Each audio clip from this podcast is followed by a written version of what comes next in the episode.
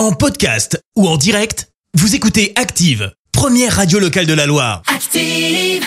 L'actu vue des réseaux sociaux, c'est la minute hashtag. Et la minute hashtag avec Clémence Dubois Texero. Et ouais, ce matin, je vais pousser un petit coup de gueule. Je vous jure que j'ai essayé de pas le faire, mais là, eh ben, c'est plus possible. Alors pour ça, faut remonter une dizaine de jours en arrière avec une appli qui a changé du tout au tout. Cette appli, c'est quoi? Bah, C'est celle de la SNCF parce qu'on est passé de Oui SNCF à SNCF Connect.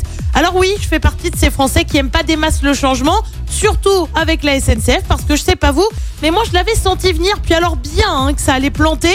Et bah dis donc, j'avais raison en plus. Ça a été du grand n'importe quoi, ça l'est toujours un peu d'ailleurs. Perso, je trouve qu'on voit pas les tarifs assez tôt. Du coup, c'est galère pour savoir quel train prendre et celui qui est le plus avantageux.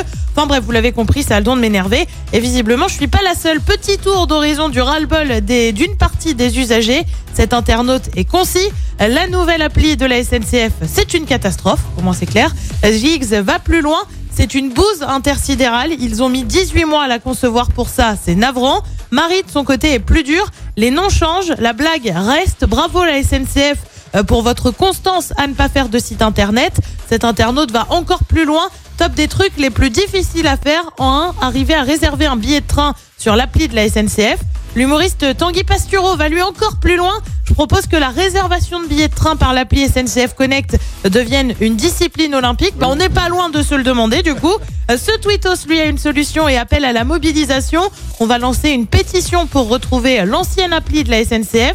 La SNCF, de son côté, a déclaré que la transition se passait bien pour une grande, majorité des gens. Bah tiens, mais qu'elle savait que l'appli allait susciter des réactions. Alors moi, je vais être clair. Ok, lance un peu, un peu dégueulasse, soyons honnêtes. Mais au moins, on s'y retrouvait. Je vais peut-être aller signer la, la pétition là, après tout. Et il y a d'ailleurs euh, une petite info, alors je sais pas si c'est une étude, si c'est vrai ou pas, mais il paraît qu'à l'heure actuelle, enfin depuis que la nouvelle appli est sortie, il paraît que on réserve beaucoup plus de billets aux bornes automatiques dans les gares. Non, mais tu peux Voilà, pas faire autrement. voilà, l'appli, voilà, c'est impossible. Ah ouais, ouais, ouais, il fait vrai. Merci beaucoup Clémence, on se retrouve tout à l'heure, 7h, et ce sera pour la... Merci, vous avez écouté Active Radio, la première radio locale de la Loire. Active.